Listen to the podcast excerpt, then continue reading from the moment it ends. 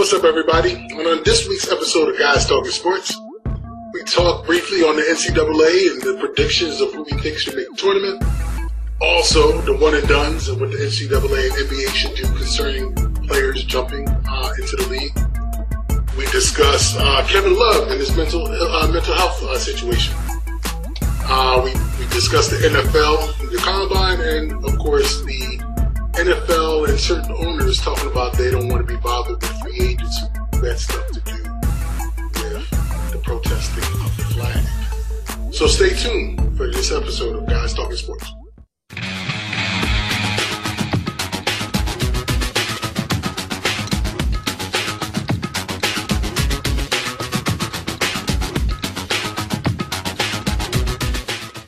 What's up, everybody, and welcome to another episode of Guys Talkin' Sports. Once again, this is Big A, Adrian, here with the fellas, my man Earl, my man Al, coming back to you yet on another Tuesday to discuss what's going on in the world of those guys performing those athletics type stuff. So, fellas, what's going on? I have a question. If a tree falls in the woods and no one is around, does it make a sound?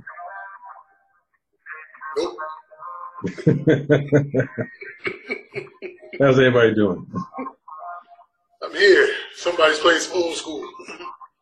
Yeah, I can hear that. Um, I can definitely hear that. That's for sure.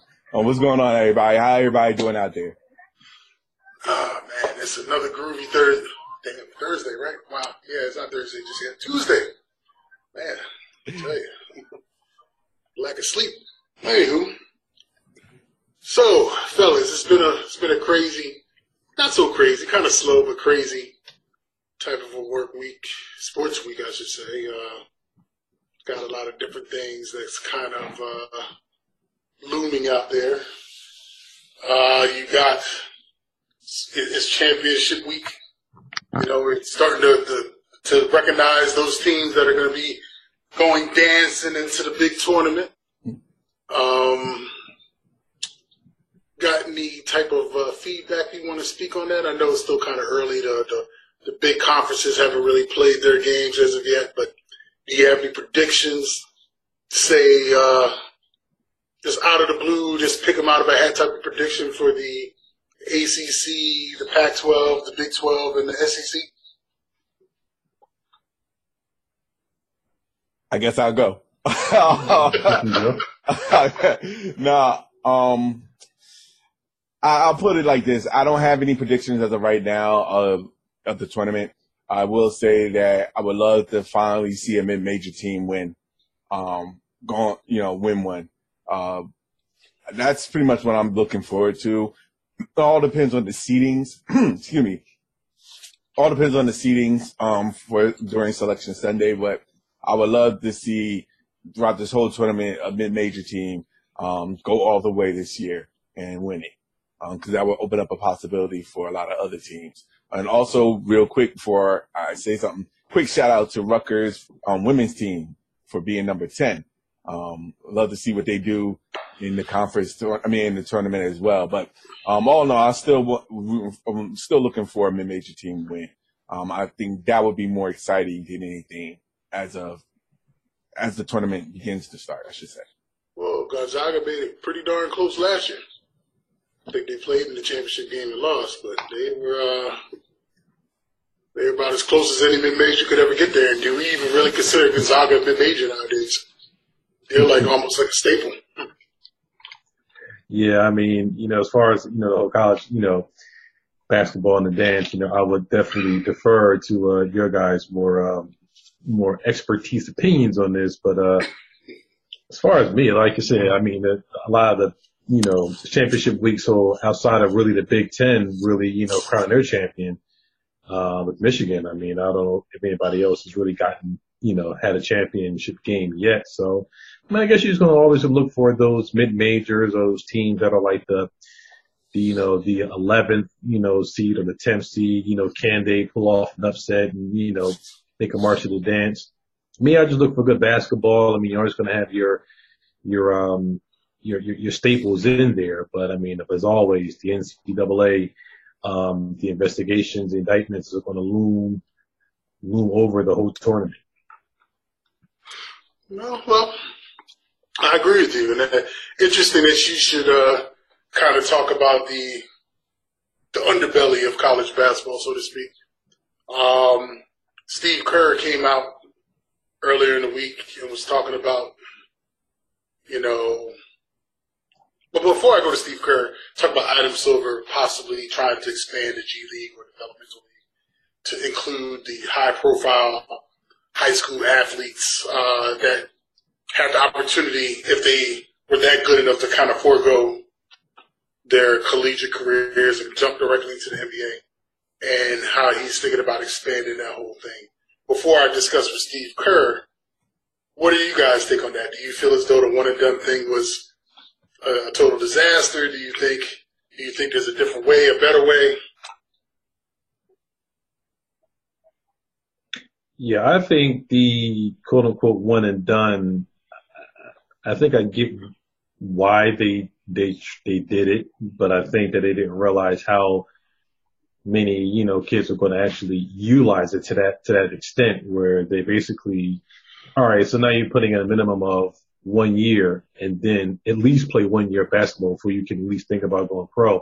Now kids are just saying, oh, well, all I have to do is one year. It's not like a minimum of one year before you think about it. It's like, I just got to be in school for one year before I go. So it's not that stopgap measure where I think it was intended to be.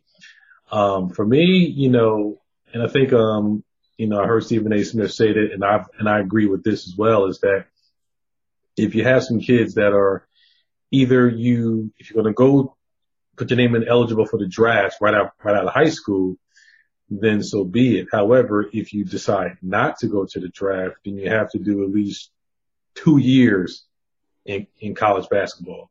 Um, for those people that go from high school to the draft and they don't get drafted, then I think that's where you have to kind of figure out, do you let them still go back to school, or how does that work? But I think that if you opt not to go into the draft or you think you're, you're ready, you got to do two years, minimum two years. Well, and I mean, I think it will be, I think it'll be overall good for the N B A as far as development of the, of the players, because a lot of these players that are one, one and done's are not even ready when they come out. And I think it helps college basketball in a sense, because now you have teams that stay a little bit longer and these kids develop. And I think the college basketball as a game, I think will probably, you know, would get a little bit better. And you might start having more solid rivalries than as much parity as you have over the last maybe like several years. I completely agree with that. And um, if I add on, if in, and, and that's been the biggest problem with the N C double A is because of the fact that so many one and dones that the competition um, in the N C double A has completely faltered. Right now, they're just relying on the school itself. You know, the kids, to be honest, let's, you know, as long as college basketball is still there, they're still going to have their fans because they're still going to, you know, it's college. Uh, so they're still going to have their fans, which in terms is going to generate a lot of – they're going to have alumni as well still rooting for them. So they're going to have that constant um, – that constant of, of – of, of, what's the word I'm looking for? No matter if, the if you know, the competition dies down, they're still going to have those fans. Um, but it is lacking the competition at this point. So if anything – it should be ways, they should be working on ways to better the competition. And no way to better the competition is to keeping the players there for a couple of years. But like you said, it's so much relying on these one and done players because, you know, how the way the system is set up. There needs to be some type of change. And I don't know if the N C double A is going to actually do anything about it because as long as, you know, there's, they have their, the usual college fans there and the alumni there, still at the games, I think it's not going to change a thing, which is unfortunate because they lose the competition factor of it. Well, I agree. I think the, the one and done's, I think it was a bad idea. Um, but I do understand why they did it because the the Kevin Garnett's, the Moses Malone's, the uh, Kobe Bryant's, the LeBron James of the world's, possibly Kevin Durant might have if he had that opportunity. Um, or one of the, you know, a dime a dozen. I mean, he, actually, I, I rattled off seven names over the course of four years. Um, so it, though it was a, a, a good idea on paper, it didn't work out that great. Now, I think I agree with Earl. I agree with both of you, actually, where I believe if, if they want, if a kid feels as though he's getting some great advice coming out of high school, he can jump to the league, let him jump to the league.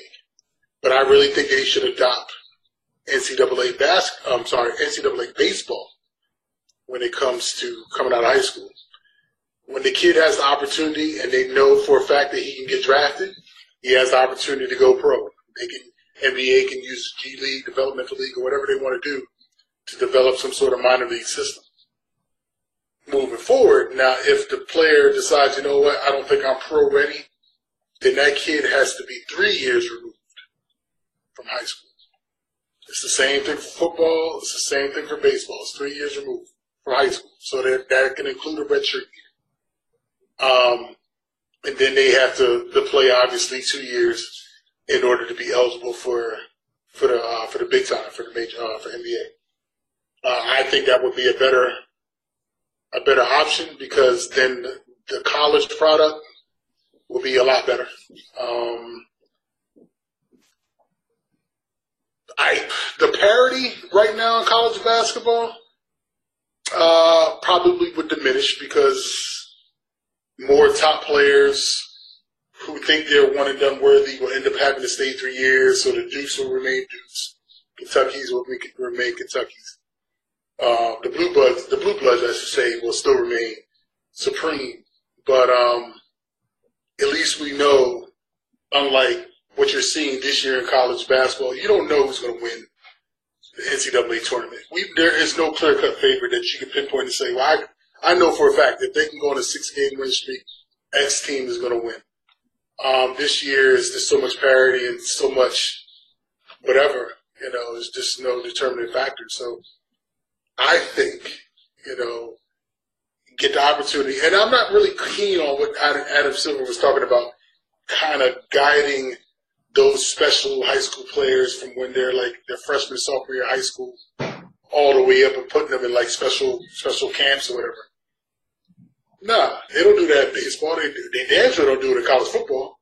If you're good, well, definitely not college football because they're not jumping to the pros, but if you're good at baseball and scouts recognize you as being good, they'll give you that opportunity to say, hey, you have this pro opportunity here, but if not, go to college. And I think they should adopt it just like that and just make it so that there's a deeper minor league t- uh, minor league type of environment for the N B A. So the only thing I, the, I kind of agree with you in spirit with that, I what, what you're saying. The only problem I have is that those high school kids, if they know they can circumvent college and just go right to the G League, that's all they're going to do. Every one and done that you would have, you know, let's say we take every one and done that we had for the last, you know, eight, seven, eight years, all done when it went to the G League, college basketball is going to still going to lose out. Now,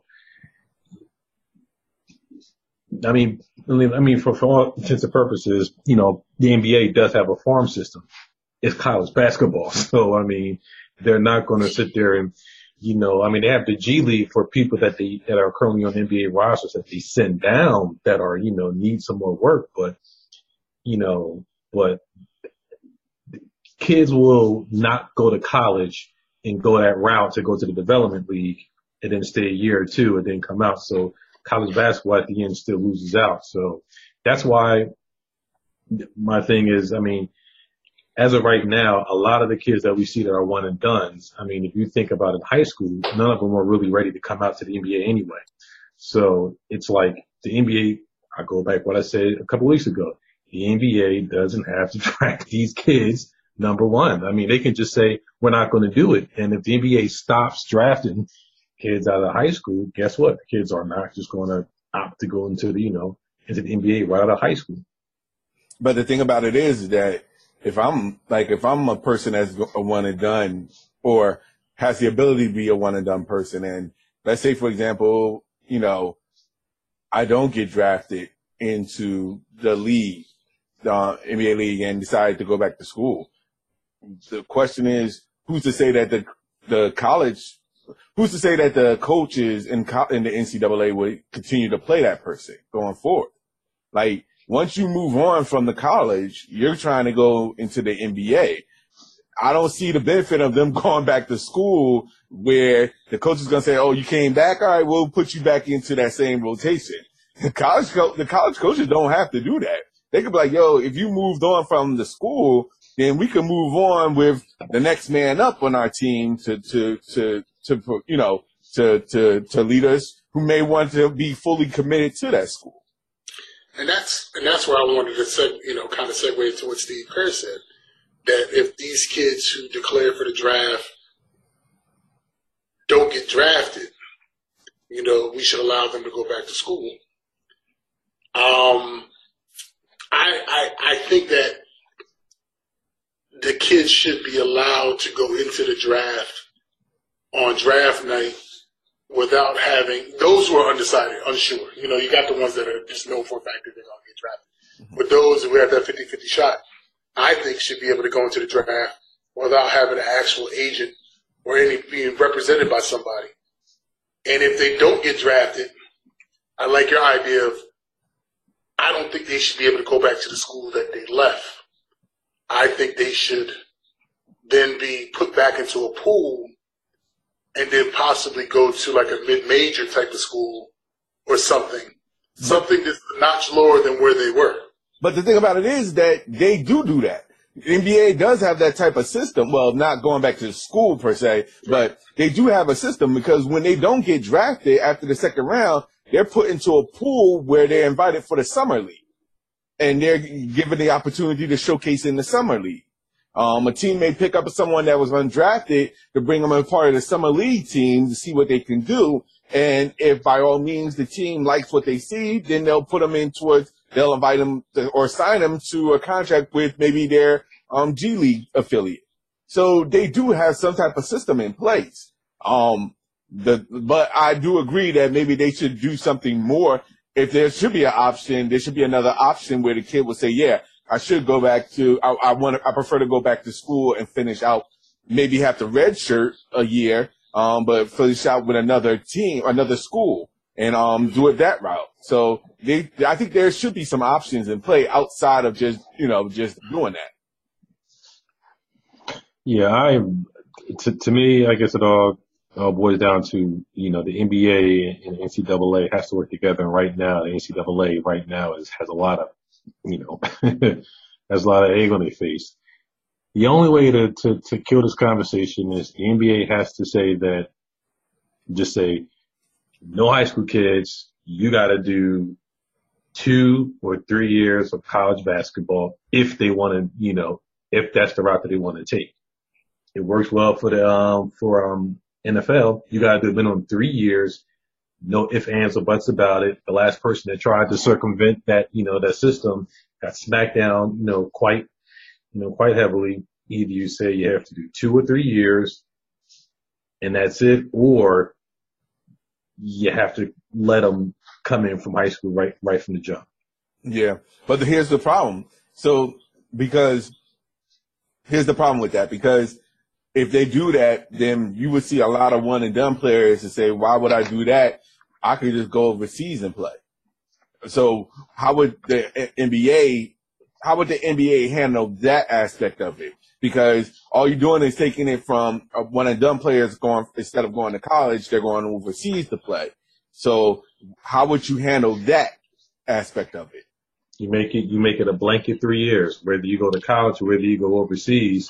You have to do a minimum two, maybe three years. Okay. So uniform it so that, if, you know, for both colleges and overseas players, that it has to be a minimum.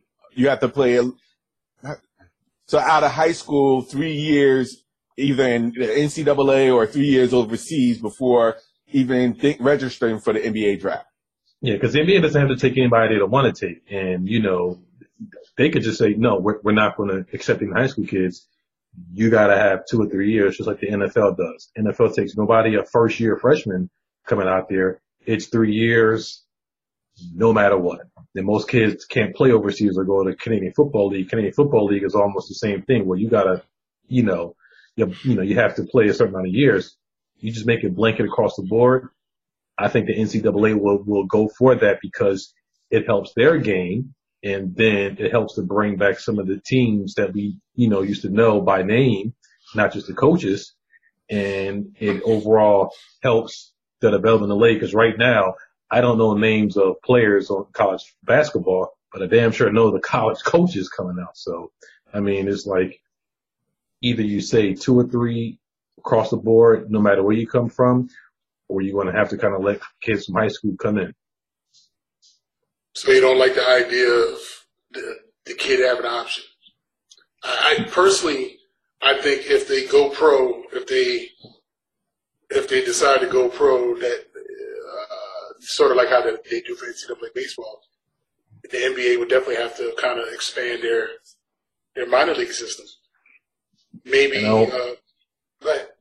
I said, and I don't think like us on now. I don't think they want to do that because their minors or their farm system is college basketball. So why pump more money into the G League when you have a perfectly good system where you're not even putting any money into and you're developing players year after year? Yeah, but then they got, but then you have the, the, the, the scum. You got the scandal that comes along with it where schools are getting caught up in all this, this scandal when they have no idea what agents and these shoe deals and all these companies coming at these players on the side and they have no control over it. And then you got the feds raining down, uh, raining down their neck over things they can't control. No, but I'm gonna be, I, I, I, I, I may have to disagree with you, Earl, on that one because I think the N B A can benefit off of the G League because of the fact is, if you bring in all these high school kids, it, it could be an option where it could help the, because it'll only benefit the G League because you, now you'll get more people wanting to watch the G League a little bit more than what there is now. I mean. There's these G League teams, even though they're out there, they don't get the airtime like, you know, the N B A teams would. So if you bring in like quality, let's say, for example, if they brought in, if LeBron James went and did, you know, instead of eight, say, I'm going to N C double A, I'm going to sign up for the G League. And if they go that route, people will want to see the G League games that he's playing because they will want to know more about him. You know how, um, same thing with the Summer League. The Summer League viewership rose because everybody wanted to see, like, Dennis Smith Junior and Lonzo Ball play, uh, see how they would be compared to in the in the actual, you know, Summer League games. So I might think that the N B A may, be, may take interest in seeing, like, one-and-done players actually playing a G League system because it may help bring more viewers and more fans to the G League games, which, of course, will generate more profit for the N B A as a whole and completely isolate the N C double A from, you know, doing whatever it is that they do. And do you think that if the N B A were to expand their uh, their minor league system or developmental league or whatever you want to call it, do you think it would attract some international players or do you think international players will stay where they are? Because it would give them, it would give international players an option just like how it gives kids here an option to go overseas to play. Could be vice versa if you kind of expand it out a little bit. That is true. That is true. And you'll have now, you'll have the international fans as part of, want to be a part of the G League process because they want to see their international stars thrive in the N B A. And even if they go into the G League, eventually somebody's going to call that person up. And it gives the opportunity to expand and put sports, put teams in markets where they necessarily wouldn't get the team. Globally, yeah. Yeah, I guess it all depends on, you know, how much investment the N B A really wants to put into the G League or they really want to prop it up. And right now, they haven't given that much indication that they're really that interested in the G League. That is true. N C double A, you're going to probably get a lot of flack from them because now they're saying that you're already taking from a product. You do that, and you're going to really, you know, you know, take from what we, you know, don't have as much as it is right now. So somebody's going to lose either way. It's going to be whether you're going to have college basketball losing a lot of high-profile kids, or whether you just have the G League as it is right now. I'm going to say that N C double A would lose um, because I think with the one and dones, the N C double A is suffering, me personally, because there's no – it's suffering from a blue blood standpoint because, yeah, they stand to be good, but then it's then the mid-majors and the lower left and the lesser D one schools are prospering because they have more players that tend to stay three and four years versus the blue bloods who have a random rotation of kids coming through. And it's building a great sense of parity. I, I truly think that the N C double A would, would get back to, to what we believed the N C double A was maybe fifteen years ago. When you, you know, but it might it might take fifteen years to get back to that. No, true, very true. But very true. One thing that N C double A will never lose is their fans or the alumni, no matter what. So as long as the fans and the alumni are still there, I, it's going to stay consistent. Whether they, I don't think they, you know, I don't think there would be a decline when it comes to the N C double A because you're going to always have. I mean, it's a constant growth because each colleges keep producing more fans, whether it's incoming people, freshmen coming in, or alumni leaving it. They're still going to continue to have those fans going forward. So I, I, I don't think that N C double A will lose anything. I, I mean, like I said before, except for the maybe the quality of competition. Um, because of the one and done players, but it may balance out as an overall whole. Yeah, and I guess at the end of the day, gone are the days of, you know, people you can name. I mean, gone are the days of the Fab Five or the Running Rebels or Florida when they went back to back, or, you know, I'll go as far back as Houston when, you know, Fire Slam and Jam. Those days of those kind of teams and names you can rip off are gone now, but will be even more dead, you know, moving forward because you have people that are going to do one and dones have the option to just, why bother going to college and go right to the G League if the G League is going to be much more of a developmental process for them. So, yeah, I agree. In in the long term, Ace, I agree that college basketball will eventually fix itself and you'll kind of get back to something a bit more competitive, maybe like back in the fifties and sixties. But those days in the early, you know, late eighties and early nineties of what we kind of grew up on, those days are, I think, far, far gone. I agree with you on that. I, I, I agree. I agree. Um, but it'll be interesting to see what Adam Silver, the commissioner of the N C double A, how they're going to sit down and have a conversation, you know, sit over a beer and uh, and talk and uh, and then, you know, and express how ones feel about their their independent leagues. Um, Switching gears ever so slightly, still talking about basketball, but recently an article came out with Kevin Love and his battle with uh, with uh, mental health issues, um, basically having panic attacks and different things, and how it's kind of affected his play uh, recently. And as a whole, it seems as though more and more athletes, you know, it's trickling out ever so slightly, uh, where they're discussing their mental health statuses and how they're trying to cope and, you know, next steps. Uh, what, what is your guys' take on Kevin Love? And I, I can't think of somebody else. I know there's others, but I can't think of um, other athletes off the top of my head. Oh, uh, we can use, uh, oh, God, wide receiver. He plays for, he was with Miami. No, hold on. Give me a second. Brandon Brandon Marshall. Brandon Marshall is one because he was he was uh had some mental health issues when he was with his first team in the N F L. He learned how to deal with it. He got on medication, and now he's an advocate of uh of you know the indiv- you know individuals who play sports and trying to deal with mental health. So uh, what what do what do you guys' take uh, concerning how athletes are now stepping to the forefront and really putting the you know shining a light on themselves, letting you know letting individuals like you and I know that you know we're not alone in this situation. That even high paid athletes are sitting there suffering just like everyday common blue collar workers out there. Uh, I think. Maybe, go ahead, Al. Hey. It's yours. Go ahead. Uh, I was going to joke and say, did he have his panic attacks before or after he got to Cleveland? But um, that's a joke. Uh, I mean, I guess, you know, it's brave of them or anybody to kind of admit those kind of, you know, vulnerabilities in themselves. I mean, um, mental health issue is a, is a very serious, you know, topic and issue out there, and a lot of people are have it and are afraid to say it. I think uh, one person who comes to mind was um. Um, I'm gonna get her name, her name messed up. Um, Shamika Holdsclaw from Tennessee, who had serious depression issues, and um, she went through a lot where she was basically out the league, and you know she went to jail for physical assault against her her, her then time girlfriend. So I mean, mental issue stuff is real, and a lot of people keep it to themselves instead of talking about it because that's kind of a a taboo subject, especially in a, you know in a you know African American community. No one really talks about health issues and, you know, mental health issues in that manner.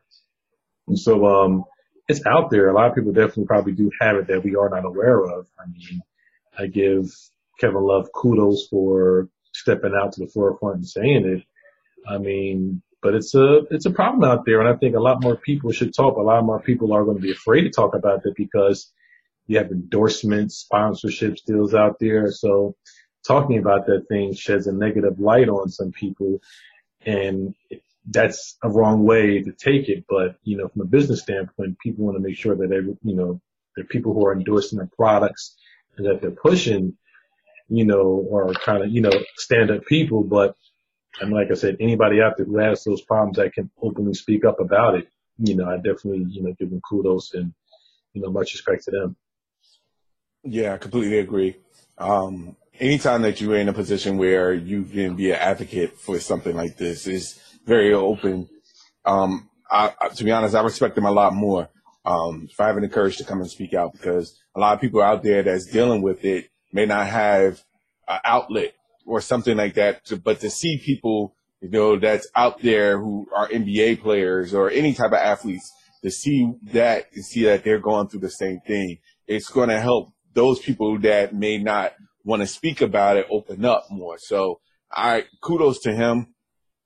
Um, it's always a good thing for someone like this to step out and be the voice, um, and so that others can be a voice as well and be op- and open up as well to any type of web- any type of problem that they have. Um, hopefully this could be a uh, an example of them opening up as well. So kudos to Kevin Love um, for doing this, because you know, a lot of people always keep those things bottled up inside. And if you don't let people know about the situation, how can we go to work on ways to correct it? So, again, kudos to him for that. I agree. Uh, I think there should be more. I think, I think F, pro sports probably needs to do more Uh, concerning within the mental health community, uh, mental health issues and topics. Um, I'm sure they all touch it some way or the other, but maybe they need to take some of this money that they're raking in and, and, and kind of disperse it amongst different, uh, different organizations and such to kind of help, uh, with the advocacy of different things. I know certain athletes probably use their own, um, use their own means to to drive the efforts for certain things, but I think leagues should also get involved in it as well. Um, you know, unfortunately, the N F L gets you know involved with uh, with concussion issues and things of that nature because it's something they can't avoid. You know, so they, they give money to help with funding because they know they have a great product and they're not trying to lose the product, so of course they got to fund it. But uh, Uh, this whole thing with mental health and this everything going on in the, in the country and in the world concerning mental health, you know, we that, uh, talking about mental health and what's going on in the world is a whole different topic or a whole different conversation, but uh, it, it could definitely help because a lot of people use sports as a refuge, as a, a way of getting away, taking their mind off of things that are going on in the world to enjoy. So it would only help if they were to, you know, put some of their money where their mouth is and, and and give to those different organizations out there to help those who might actually need it. Um, and I also I also see the N B A doing something as well to help step up their efforts as well. um, especially with Kevin Love coming out. I wouldn't be surprised if the N B A um, makes some type of donation as well, um, and do an awareness. I think Adam Silver is the type of person that will um, definitely take this and probably run with it in a good way, um, to say, hey, look, you know, we need to be more aware about mental um, – men- you have to be more aware with every with mental illness and just getting things going on the right track, uh, so that they could be, become more of an advocate and do something that's uh, taking a step forward instead of waiting for something to happen. Agreed, agreed. And one last topic quickly before I switch over to the N F L very quickly. Um, your boy Kobe won an Oscar. Um, I think he's probably the first N B A athlete. I think he now has his leg up on Jordan. That's a good way to get a leg up on Jordan, that's for sure. I mean, Jordan uh, still owns the team, but, yeah, he doesn't have an Oscar, so he definitely uh and Jordan started a movie. Just saying. But he ain't getting no Oscar for that. That's the point. Now all Kobe has to do now is buy the seventy-sixers, and then he'll be good to go. Hey, trust the process. I, I'm, I'm just saying, like, if you, you want to match up, really match up with Jordan, buy the Sixers. And I'm sure that thought probably crossed his mind. I'm pretty sure it did, too. Yeah. Pretty sure it did. Yeah, I didn't get a chance. I, I have to look at his um um his video his uh, his video short that he did. You know, old you know old to basketball. I think was the title it was. But um, but um, yeah, he got an Oscar, and you know, it, you know, kudos, my hat goes off to him. Mm-hmm. All right, and I hope if he does buy the Sixers, I hope he does a better job than Jordan Charlotte. Yeah, that's that's a different story. Talk about one of N B A's most disappointing. They might as well go back to the old owner. Who's his name? Pat Croce? Wow. Yeah. Wow. Wow. At least wow. When he owned them, they were they were they were hell exciting. Wow. Grandma Ma and Company? Yeah. No, that was Pat, no, that was Pat Croce with the Sixers. That was Iverson. Yeah, that was Iverson. Oh, oh you're talking about Philly. Philly owned yeah. Okay. Okay. My bad. I thought you were talking about Charlotte. He was Mark Cuban before Mark Cuban. Without the drama. Without the drama, right? I'm sorry, continue. uh, well, you know, hey, what's the, what's the N B A without a little bit of drama? Um, switching gears quickly, the N F L. Well, we all know that the N F L Combine was this past weekend. I will be uh, very honest with you. I did not sit there and watch the mind-numbing of running and jumping and cutting and throwing. Um... But I did kind of pay attention to what some of the the pundits were saying about certain certain athletes and things of that nature, and how, you know, a lot of these scouts. Well, you know what? I'm not even going to say scouts, but a lot of the uh, the media uh, had their knee pads on for Saquon Barkley. Um, yeah, and I'm not saying that the dude isn't nice. The dude is going to be nice. Whoever gets him is going to be nice. But they were on. They were talking about so many different things that he did better than most, and past players were coming out saying, well, hold up. They said that he ran a faster forty than Devin, Devin Hester, and then Devin Hester came back out and said, oh, yeah, but I ran that with sneakers on, and I had a messed up hamstring. But then when I ran on, you know, when I ran on my forty, I ran like a four, a four three something. And then, of course, they talked about uh, Saquon Barkley's uh, high jump, I guess, or, you know, when they talked about his vertical reach. And I supposedly did it better than Julio Jones. And then Julio Jones came out and said, but dang, I, I did that with a broken foot. So it's just interesting how, you know, all those guys have a real love affair with Saquon Barkley. But uh, from what you might have heard or read or anything like that, is there any player or players that stand out, especially if you want to show some love to your respective teams, that who you who you would like to see possibly as a first-round pick for your team, based on what you might have read or heard?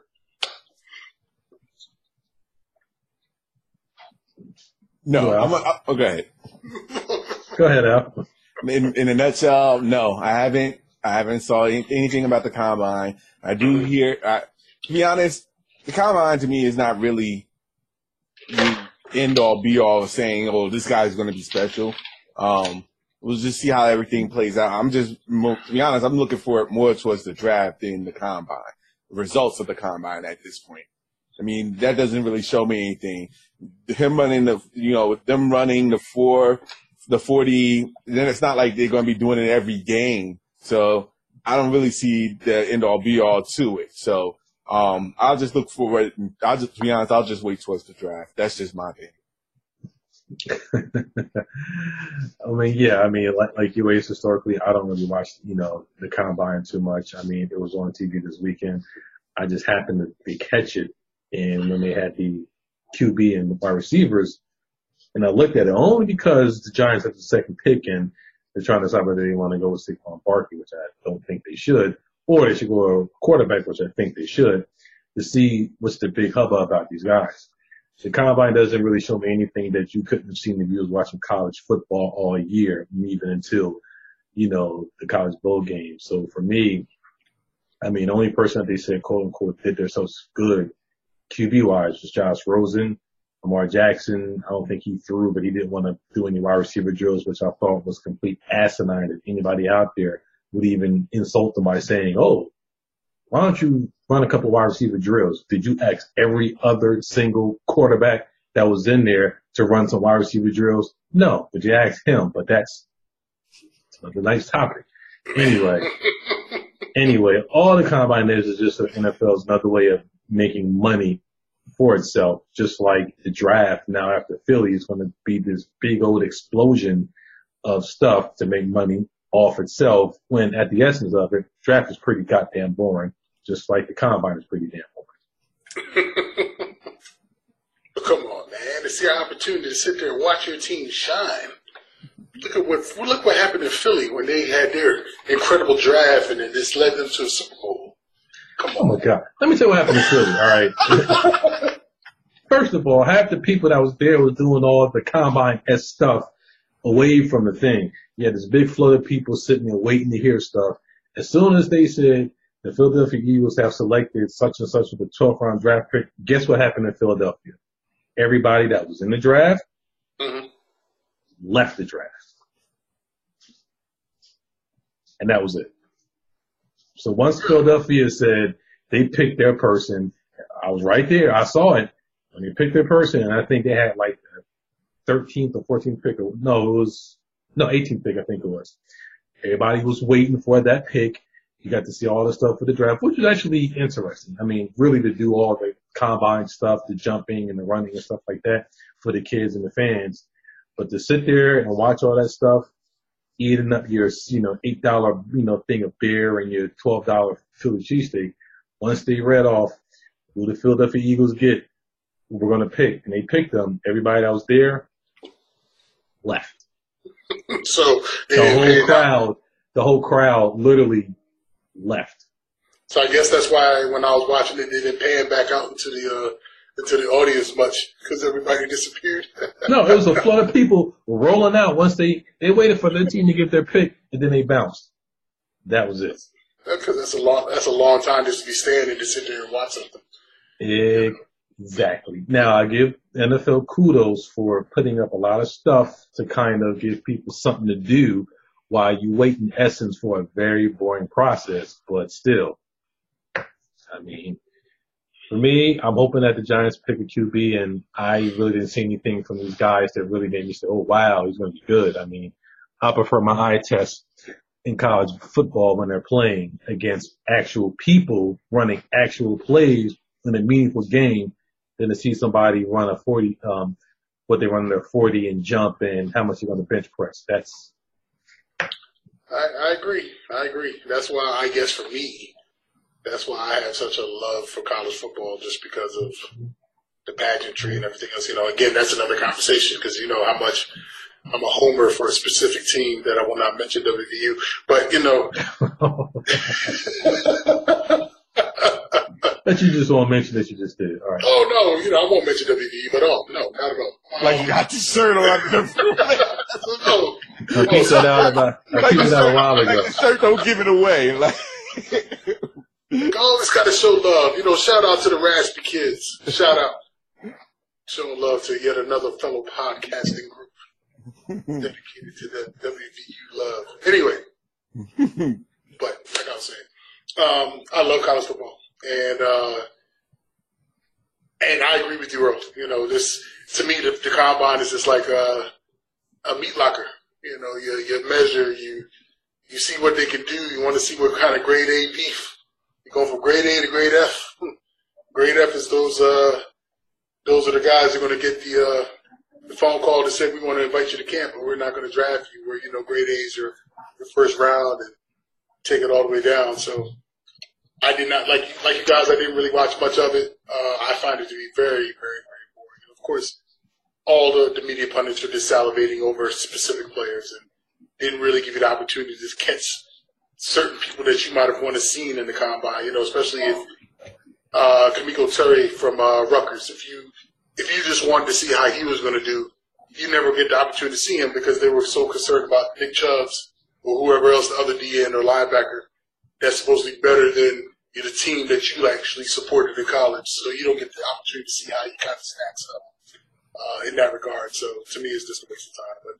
But. And it's very unfortunate because, you know, it's not just all about a certain amount of people that's, that's participating in the draft. You still have a whole list of people um, that participate in the combine, and you don't only get to see maybe ten percent of all the players that participate.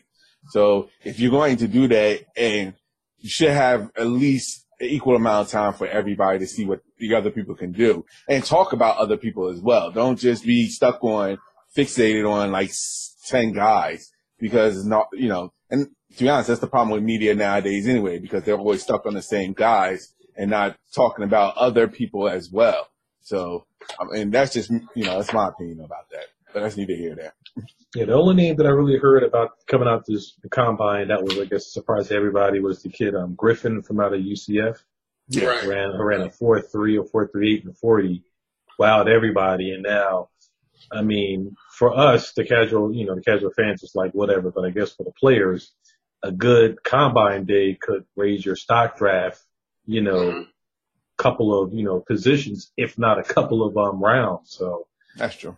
So, yeah, but, but if you're also an avid college football fan of college football, I should say, you have a team, but you actually love everything about college football and, and names that stand out. His name is nothing new. You know, it's just the fact that he's out there with no left hand out there, and there's a physical freak that's out there doing what he's doing. But he's just he's just a natural. But he was on T V enough where you could see him play. Mm-hmm. I saw a couple of games where I saw him play.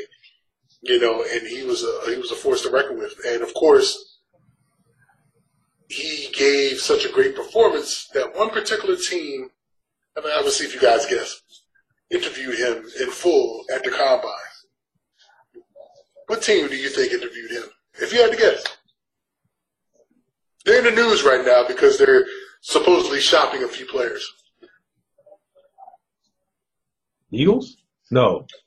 Um, you got to think, it's a defensive-minded team. Let me put it out there like that. Seattle. There you go. Seattle. Ooh. Because think about it. Years back, you know, about four years ago, Seattle reached on Bruce Irvin in the first round. Mm-hmm. And he put in work. They're, they're used to going in there and reaching for players who they believe fit their system. And he's a dude that will fit their system. And I guarantee if Seattle has the opportunity, and he's he will go back the world and draft him first round because they believe in what he can do. You know, but that's just my two cents. I have no idea if that's going to happen or not, but it wouldn't shock me if it did happen. But fellas, before you go, I know I thought you was going to talk about um, in the N F L about your about the Houston Texans. Oh, the owner talking about he don't want to. Okay, but um, somebody else just came out and said the same damn thing. Um, so it's more than one team. Yeah, but not indirectly. Um, the dude from Houston was direct with that. Like he's like, yeah, I'm not. Oh, okay, so same with Seattle. You know, they're shopping Bennett. Mm-hmm. You know, they're trying to – and they said the reason why they're shopping him because they're trying to reduce the noise. Reduce the noise? Bennett, Bennett sat on the bench during the national anthem all season. So They said reduce the noise. That's just their way of saying we don't want to be bothered with any crap that he got to put up with. Houston is saying they don't want to be bothered with anybody that protests the flag. And there's another team who actually came out and said something that I'm really drawing a blank. And I'm going to actually go on Bleacher Report and find out. But you guys get it. Say, Earl, what do you think about that, then? About the Houston. Let's talk about Houston for that. Why, why Ace is doing that. Uh, I mean, is it is it surprising? No. Because I think under breath and behind closed doors, all thirty friggin' two owners are thinking the same exact thing. All of them are not going to come out to say it, but a lot of them are thinking the same thing. And I'm sorry, it was uh, Miami. Miami. That's interesting. Now, I mean, there's nothing anybody that's really going to do about it. The commissioner is definitely not going to do anything about it. I mean, the owners can unfortunately say whatever they want to say.